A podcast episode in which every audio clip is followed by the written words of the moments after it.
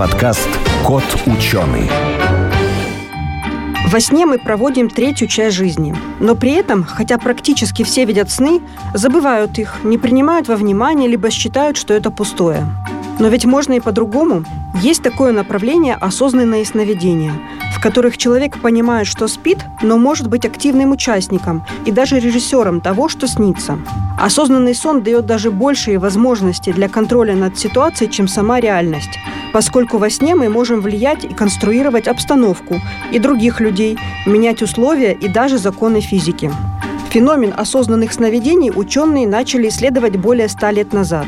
Сейчас им занимаются неврологи, биологи, психиатры, философы, эзотерики и даже физики и программисты.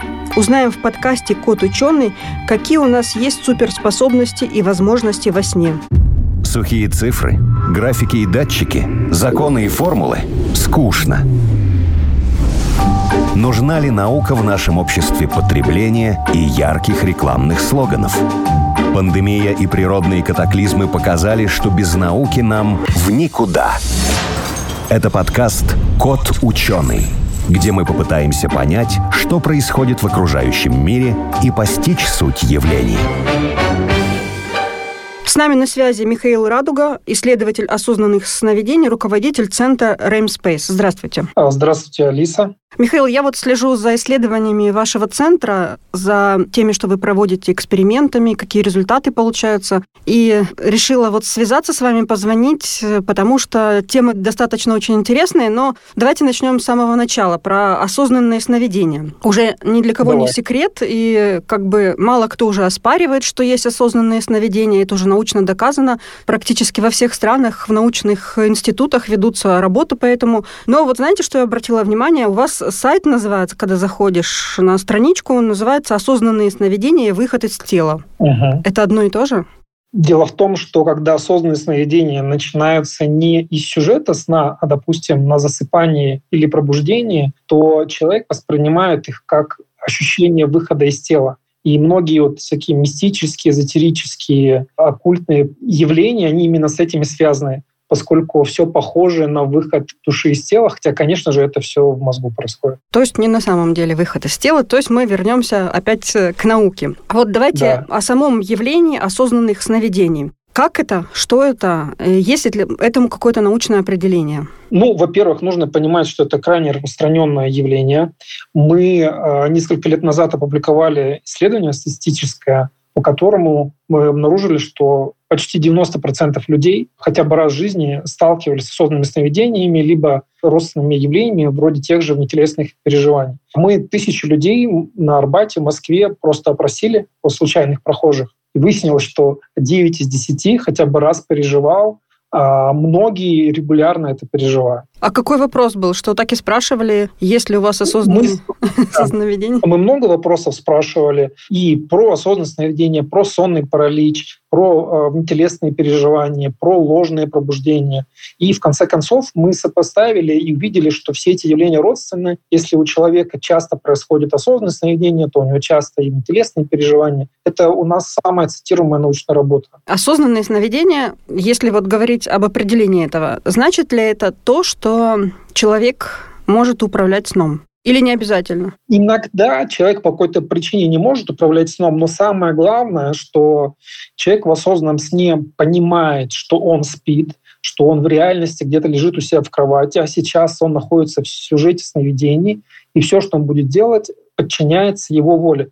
Исторически люди с этим сталкивались очень давно, и, кстати, это очень сильно повлияло на всю историю человечества через религии и различные мистические течения. Потому ну, что, сказки. А, но я бы все-таки глубже копнул. Я сейчас не, не хочу говорить о религиозной тематике, но если mm-hmm. вы Библию откроете, либо любую другую э, религиозную книгу, то вы увидите огромное количество видений э, на грани пробуждения, на грани засыпания, сонные параличи.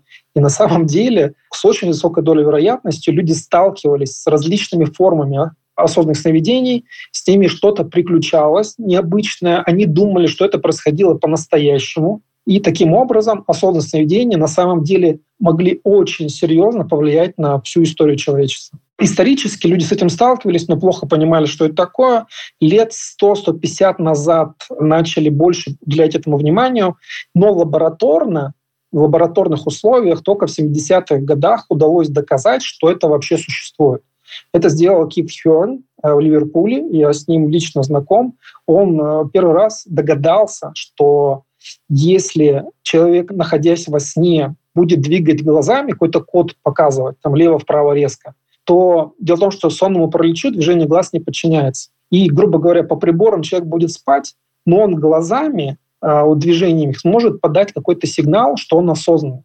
Вот Ки Хёрн, он первый догадался, и в 70-х годах для своей диссертации он провел этот э, эксперимент и доказал, что действительно человек во сне может сохранять сознание и подавать из сна сигналы. Может быть, это был какой-то не очень качественный сон? Во-первых, потом эти исследования продолжились уже в Штатах, в Стэнфордском университете, с Стивеном Лабержем. И что происходит в этот момент? По датчикам полисомнографии мы видим, что человек находится в фазе быстрого сна. Но он может подавать вот эти вот сигналы умышленные глазами, дыханием даже можно и так далее. Смысл в том, что подделать это невозможно. Там, ну, сонный паралич, тета-ритм, то есть ты видишь по электроэнцефалограмме, миограмме, окулограмме, ты видишь фазу быстрого сна. Подделать эти показатели невозможно. Человек не может контролировать показатели. Но несмотря на вот фазу быстрого сна, сонный паралич, мы видим умышленные сигналы из сна, которые человек передает. И вот в 70-х, 80-х это активно начало исследоваться в американских и европейских университетах. Я вот много прочитала литературы по этому поводу, но чтобы подавать сигналы из сна, это не просто, да, это, этому нужно очень долго тренироваться, то есть развивать эту способность. Неправда. Неправда? Вас, вот, нет, неправда. Давайте я объясню, почему. Если вы, ну, самое главное, это научиться осознаваться, да, во сне. Если вы это научились делать, то сигналы из сна отправить очень легко. Я вам простой пример приведу. Ну, глаза-то двигаются одинаково. Вот вы во сне налево глаза повернули, посмотрели налево, но и у вас и физические глаза тоже налево повернулись. Нам поэтому называется фаза быстрого сна, глаза быстро двигаются. Поэтому вам, вам достаточно будет глазами повертеть, и вы уже сигнал подали. Либо дыхание задержали, либо резкие дыхание сделали. То есть вот подобного типа сигнала несложно отправлять. Некоторые утверждают, что как раз сон – это самое непонятное, что происходит с человеком и в человеческом мозге. Возможно, это поможет изучить некоторые процессы? Конечно, изучение осознанных снов, оно именно для этой цели происходит, потому что это позволяет лучше понять как процессы сна, как сознание, так и фазу быстрого сна. Ну, к примеру, если во время исследований проследить, какие участки мозга более активны во время осознанного сновидения, то мы их можем сравнить с обычным сном и увидеть ну, вот как раз-таки те участки мозга, которые отвечают за сознание в большей степени. То есть именно по этой причине сны изучаются в лабораториях, в университетах. Какой вы придерживаетесь точки зрения, что происходит с нами во сне? Так, но тут нужно понимать, что есть э, несколько стадий сна, и они абсолютно точно имеют разный смысл для человека. Допустим, есть там поверхностный сон, глубокий сон, есть фаза быстрого сна. И на самом деле в науке достаточно много известно и относительно понятно, зачем нужен медленный сон, глубокий, для восстановления организма и так далее. А вот что касается фазы быстрого сна, когда осознанное сновидение возникает, вот здесь очень много гипотез, но до конца непонятно, зачем это нужно. Есть две основных гипотезы. Первое — это то, что вот эти сновидения, они нужны для консолидации памяти, для обработки памяти, обработки полученного опыта человека. И вторая гипотеза, она а, основана на том, что вот эти сновидения ближе к пробуждению мы видим потому, что мозг, грубо говоря, готовится к бодрствованию. То есть он постепенно просыпается и активируются различные участки, и поэтому мы начинаем видеть сновидения. Я думаю, что вот эти две гипотезы, они одновременно скорее всего, верны, потому что данные показывают, что ну, действительно во время сновидений происходит обработка информации, к примеру. Происходит обработка информации, и еще там, допустим, мозг как бы пытается взбодриться, что ли, да? Простой факт. Фаза быстрого сна, когда мы видим самые яркие сновидения, в том числе осознанно, происходит э, у здорового человека перед пробуждением. То есть у человека спит полтора часа, и перед тем, как проснется, у него несколько минут вот эта фаза быстрого сна, которая характеризуется сонным параличом и яркими сновидениями. И то, что вот она возникает перед пробуждением, наводит на мысль, что это не случайное совпадение.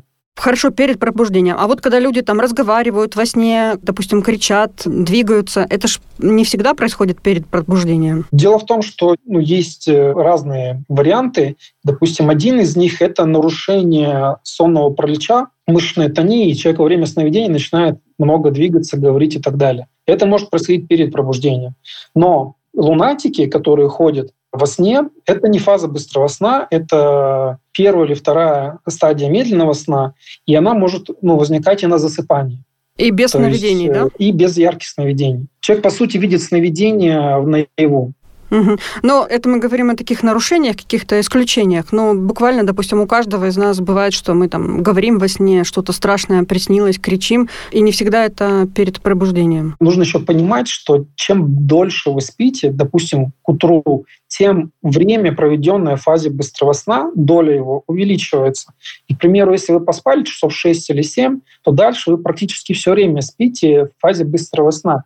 И, естественно, вы сновидение видите и на засыпании, и на, и на пробуждении, и можете абсолютно в любой момент там начать как-то двигаться, разговаривать и так далее. Но это не значит, что мы можем управлять этим сном. Давайте перейдем как-то от самого сна к управлению сном. Вот здесь, мне кажется, вроде бы маленький переход, но с другой стороны, для многих это покажется вот пропастью. Как перейти? Ну, переходить надо всегда с того, что большинство слушателей знакомы с этим, даже если никогда об этом не слышали. У абсолютного большинства людей хотя бы раз в жизни был момент, когда они видели кошмар и вдруг во сне понимали, что это сон. А, либо просто понимали, что это сон, либо они просыпались в сонном параличе, либо они просыпались, начинали что-то делать, а потом оказывалось, что они все еще спят. И вот похожих явлений очень много, и почти все с этим сталкиваются. Поэтому на самом деле почти каждый слушатель понимает, о чем идет речь. У него это было. И вот этот тип явлений как раз-таки и относится к осознанным сновидениям. Видела у вас на сайте, есть даже руководство, методы, советы, как э, управлять своими снами. И вот то, что вы сказали, что практически каждый человек встречался с этим. А вот какой самый в вашей жизни, самый такой показательный случай, что человек развил эту способность э, до самой-самой высокой точки? Да? Вот что можно делать во время сна? Ну, во-первых, с точки зрения практики, я вам простой пример приведу. Мы для исследований в лаборатории отбираем наиболее тренированных практиков осознанных сновидений. И тех людей, которых мы отбираем, они практически гарантируют вам за ночь, что они несколько раз это сделают. То есть э, они приезжают в лабораторию, и очень редко у них не получается, когда вот они ложатся практиковать. Это к тому, что чего можно достичь. С точки зрения того, кто и чем там занимается, это отдельный большой вопрос. И чаще всего люди получают от осознанных снов то, чего они лишены в реальности, не могут получить в реальности, но очень хотят. Допустим, кто-то мечтает о путешествиях каких-то далеких на другую планету. Кто-то хочет увидеть какого-то человека, своего близкого, но не может увидеть в реальности. Или даже умершего родственника. Ну, можно, конечно, смеяться об этом э, и так далее, но нету другого варианта увидеть умершего человека, кроме как в осознанном сне, поговорить с ним, обнять его и так далее. Но это Поэтому, все равно иллюзия.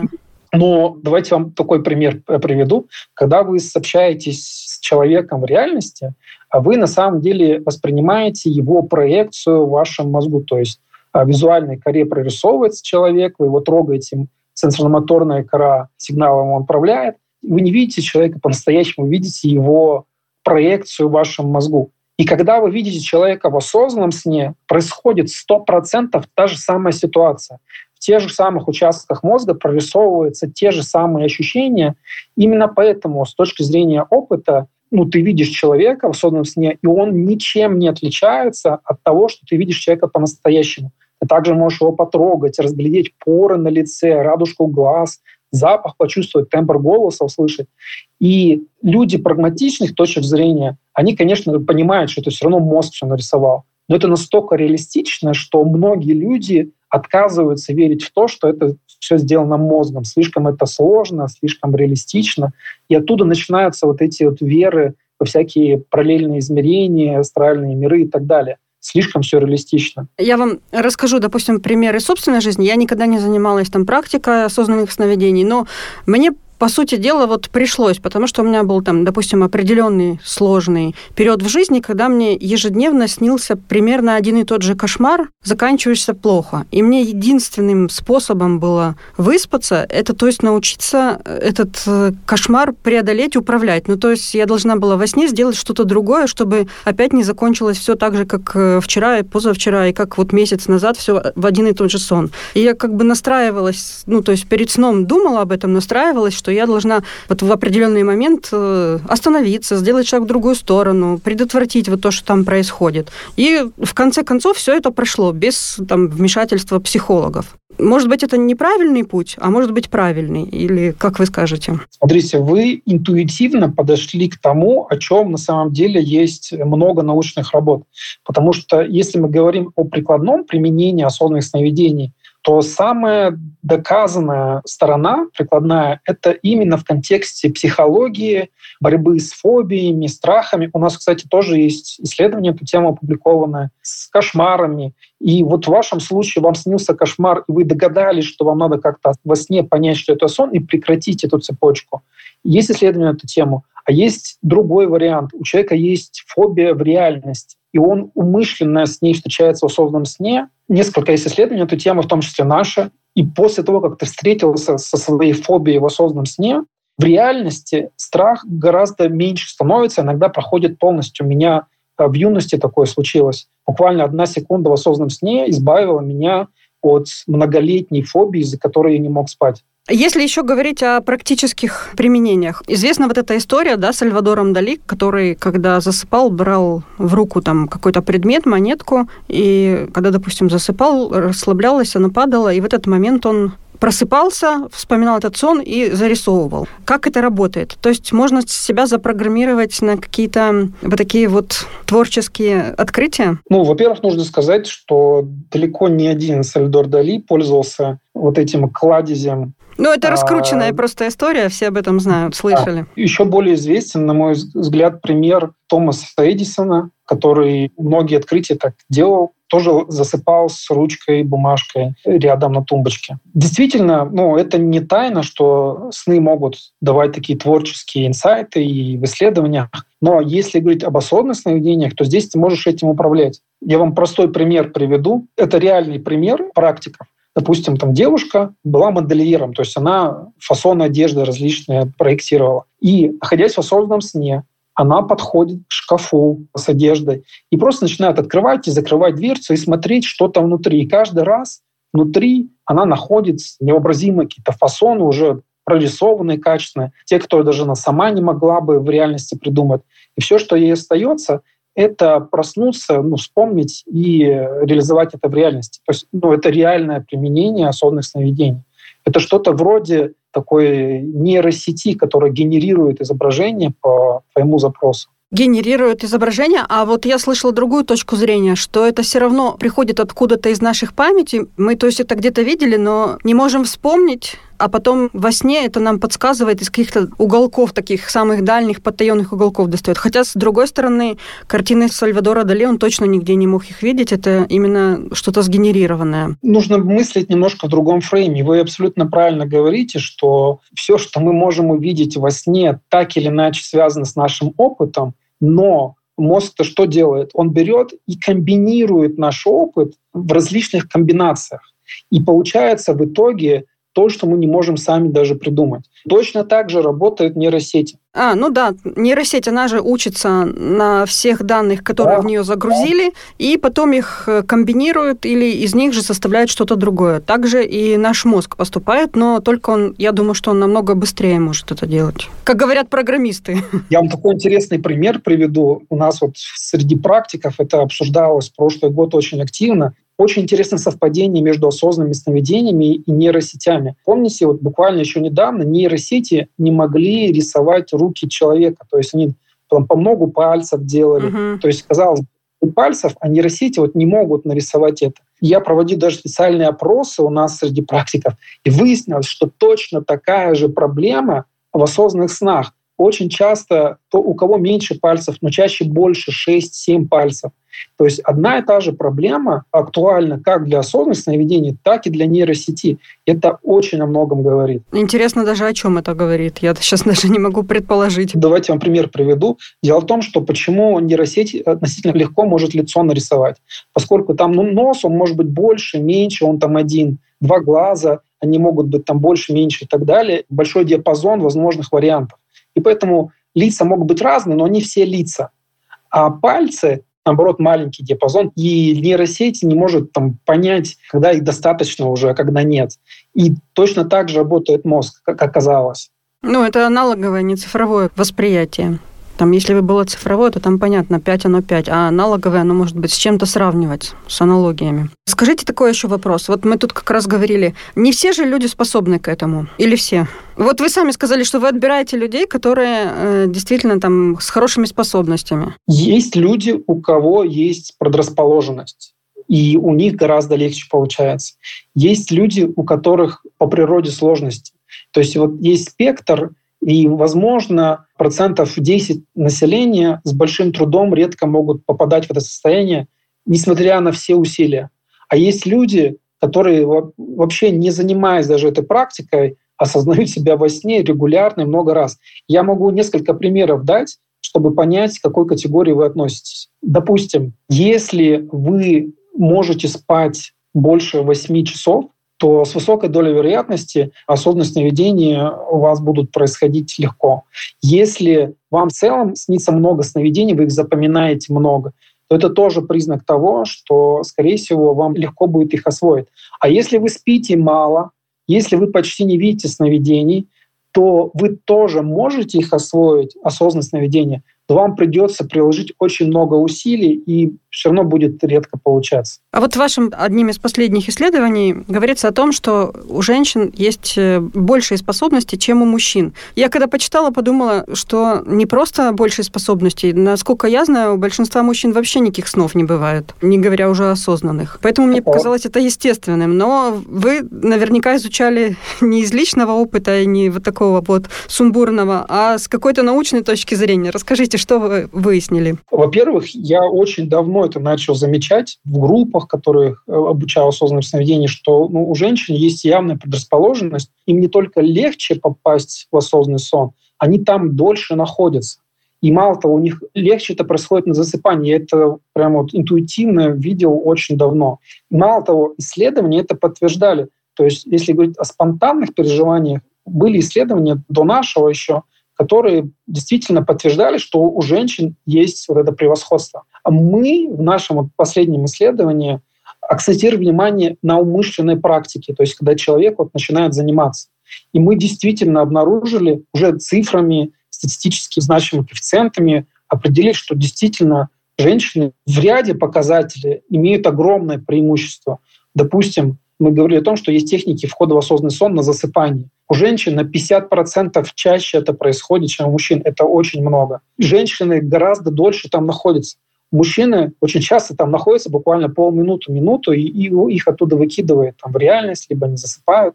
Женщины же гораздо дольше могут там находиться, и ничего с ними не происходит. Но важный момент — у мужчин есть другие качества, которые им в итоге позволяют добиваться тоже высоких результатов в практике. А почему так происходит, как вы думаете? Во-первых, почему у женщин предрасположенность? Я думаю, это связано все-таки с отличием в структуре мозга. Мужской мозг и женский не все-таки немного отличаются. Это раз. Во-вторых, почему мужчины компенсируют. Это связано с тем, что ну, мы знаем, что если мужчина сфокусирован на какой-то задаче, у него больше возможностей это делать, и он может часто больше достичь. Потому что ну, женщина по природе очень много отвлекающих факторов. Это там ребенок и так далее. Ну, к примеру. Женщинам часто бывает сложно взять и посвятить всю свою жизнь чему-то одному, не связанному там, ни с чем в ее жизни. У мужчины же, взять там, меня, пример, всю жизнь занимаюсь изучением данной тематики, и, может быть, у меня хуже, чем у женщин может получаться в целом, но за счет того, что я уделил огромное внимание данной практике, у меня в целом получается все равно не хуже. Но по природе, конечно же, в среднем мужчинам не повезло в этом смысле. Не повезло. А может быть, повезло, некоторые считают. Потому что я, когда говорю со знакомыми мужчинами и там рассказываю, что вот там мне сон приснился, один, другой, третий, мне говорят, «Э, тебе, наверное, плохо, что ты, наверное, даже не отдыхаешь, тебе каждый раз сны снятся. И некоторые меня даже жалеют. Поэтому я не знаю, повезло или не повезло. Еще такой вопрос, я вернусь к э, Сальвадору Дали, Томасу Эдинсону. Если мы хотим совершить действительно какое-то открытие или додуматься до чего, или не можем найти решение проблемы, нужно ли перед сном об этом очень много думать. Или наоборот, вот как советуют перед экзаменом, что нужно не учить, а спокойно заснуть и спать. Какой тут путь лучше? Думаю, здесь нужно найти баланс. Дело в том, что действительно, если вы слишком много будете думать о своей цели, то это и сон вам испортит, и ничего из этого может не получиться. Тут дело не в открытии, которое хотите сделать, или ответе на вопрос, а в том, насколько глубоко он у вас внутри сидит. То есть вот это намерение, если оно глубоко у вас находится, если оно определяет ваше существо на какой-то этап времени, то не обязательно прям много об этом думать, чтобы это перед сном реализовалось. Главное засыпать, с внутренней уверенностью, что вот вам приснится ответ на нужный вопрос, и вот эта глубокая уверенность в этом на засыпании более эффективна, чем обильные ну, мысли об этом же на засыпании. То есть нужно быть просто уверенным об этом глубоко. Ну, будем надеяться, что мы научимся и будем, как тот же Менделеев, которому говорят, таблица приснилась во сне, и там много таких мифов сходит э, про ученых. Но мне кажется, все равно нужно всю базу данных, вот как в нейросеть, загрузить. Все исходные данные, все, что касается этой проблемы, все, что касается э, решения, все, что касается этого какого-то открытия или направления, там, допустим, в искусстве, в науке, все равно нужно все-все-все эти данные уже загрузить в свой мозг, чтобы он, допустим, если он не может в бодрствующем состоянии, ему все отвлекает, или он перенапряжен, или там стресс, или что-то еще, что, может быть, в состоянии сна он лучше сам справится с этой проблемой. Главное ему не мешать. А, абсолютно верно, но я все-таки убежден, что, скорее всего, в мозгу уже есть решение вопроса. Если вопрос у вас возник какой-то, то, скорее всего, решение его уже есть каких-то пластах бессознательного. Ага, даже так. Только надо его готовым быть воспринять. Да, абсолютно верно. Под конец еще спрошу еще про ваши исследования, что касается музыки. Мне показалось это очень интересным. То есть э, общение с человеком, который находится во сне, происходит э, через какую-то музыку, да? Он может ее воспринять и потом э, передать, пересказать. Так я поняла, да? У нас действительно пару месяцев назад вышло исследование, мы его провели на самом деле еще год назад, Суть его в том, что мы смогли из осознанного сна передать мелодию. Как мы это сделали? В лаборатории, естественно, происходило. Дело в том, что вот когда вы видите, там собачка спит или там котенок, там кошка, когда они начинают видеть сновидения, они начинают подергиваться. Там она бежит, кошка там, или собака, и чуть-чуть мышцы подергиваются. Дело в том, что сонный паралич не полностью парализует мышцы. И находясь в осознанном сне, ты можешь напрягать вот эти мышцы и визуально ничего не будет видно, скорее всего, но датчики электромиографии зафиксируют вот эти всплески электрические, ну, если они чувствительны достаточно. И что мы сделали? Мы датчиком электромиографии на руках привязали определенные звуки. То есть, когда человек бодрствовал, не напрягал там мышцу, то он воспроизводил звук определенный. И мы э, вот этими мышцами на руках научили людей воспроизводить мелодию из э, группы Queen We Will Rock You, вот это интро из We Will Rock You, да. там простое достаточно. И мы научили людей сначала в бодрствовании а, воспроизводить мышцами, напрягая их вот эту мелодию. Затем в лаборатории эти же люди, уже наученные, засыпали, по датчикам мы видели, что они находятся во сне, у них сонный паралич, они осознавались и начинали точно так же напрягать мышцы, как были натренированы. И в итоге человек спит, а мы слышим мелодию, которую он передает в режиме реального времени причем. И у нас 4 или 5 человек, я уже не помню, смогли это сделать, воспроизвести мелодию сна. Такой достаточно интересный опыт, когда ты вот в лаборатории, ты видишь там на мониторе спящего человека, видишь его показатели, и вдруг начинаешь слышать мелодию, которую он тебе передает. А он в это время что слышал или что думал что-то, или просто старался передать? Находясь в сюжете сновидения, он понимал, что вот он сейчас будет напрягать руки, и его будут слышать. И там два варианта. Либо он просто напрягал руки, либо мог слышать прям во сне. Угу. Ну, это, кстати, отдельный вопрос. Тоже сейчас в двух словах сегодня против скажу. Сначала здесь завершу. Смысл в том, что во сне он мог слышать или не слышать, его задача была передать мелодию. И мы показали, что таким образом действительно можно из сна передавать мелодии. А тут самое главное, а зачем? Я вам простой пример приведу. Когда я был еще подростком и только-только начинал заниматься осознанными сновидениями, я тогда думал, что это там выход души из тела, еще что-то, ну, начитал всяких книг дурацких. И у меня был случай, когда я в осознанном сне вдруг услышал из ниоткуда группу «Рамштайн», мелодию. Причем звук был невероятно чистый и качественный. То есть ни одна акустика в реальности не способна вот воспроизвести настолько кристально идеальный звук. Но самое интересное, что это была лучшая композиция группы «Рамштайн», которая мне тогда нравилась, но при этом этой композиции не существовало в реальности. И в осознанном сне я это понимал. То есть я слышал гениальную какую-то вообще композицию в идеальном исполнении, супер качественно, но при этом я понимал, что нет у них такой композиции по-настоящему. И когда я помню проснулся, я прям волосы пытался там драть у себя а вот с такой досадой, что я не музыкант, не могу это никак записать, воспроизвести. И смысл в том, что в осознанном сне мы можем получать доступ вот к этому гениальному ресурсу, даже не будучи музыкантом, вы можете услышать вот какую-то совершенную мелодию. И вот это наше исследование с передачей музыки, оно нужно как раз-таки для того, чтобы с устройствами, которые мы будем там, через год производить, и любой человек в домашних условиях сможет найти во сне какую-то идеальную композицию и передать ее прямо из сна, чтобы э, сохранить ее и не забыть на пробуждение. А можно и речь передавать так? Да, у нас, кстати, вот было исследование опубликовано, но не получило такого медийного распространения нигде, хотя это на данный момент, наверное, самое главное исследование, которое я опубликовал в научных изданиях. Весной у нас вышла научная работа, где мы, кстати, речь передавали сна. Для этого пришлось, правда, придумать специальный язык. Дело в том, что только определенные звуки можно передать из сна, из спящего человека. И вот на основании этих звуков мне пришлось сделать такой небольшой язык простой. И когда на этом языке, он называется ремио, если на нем говорить в осознанном сне, с помощью нашего оборудования в режиме реального времени мы в лаборатории слышим, что человек говорит, уже переводя на любой язык. То есть мы, конечно же, начинали там с простых слов, но смысл в том, что мы еще вот в прошлом году в лаборатории в режиме реального времени слышали, что люди говорят во сне. Благодарю вас за очень интересную беседу. Напомню, что в нашем эфире был сегодня Михаил Радуга, исследователь осознанных сновидений. Спасибо вам большое и будем приглашать вас еще раз. Спасибо. Алиса, спасибо за вопрос интересный. До свидания.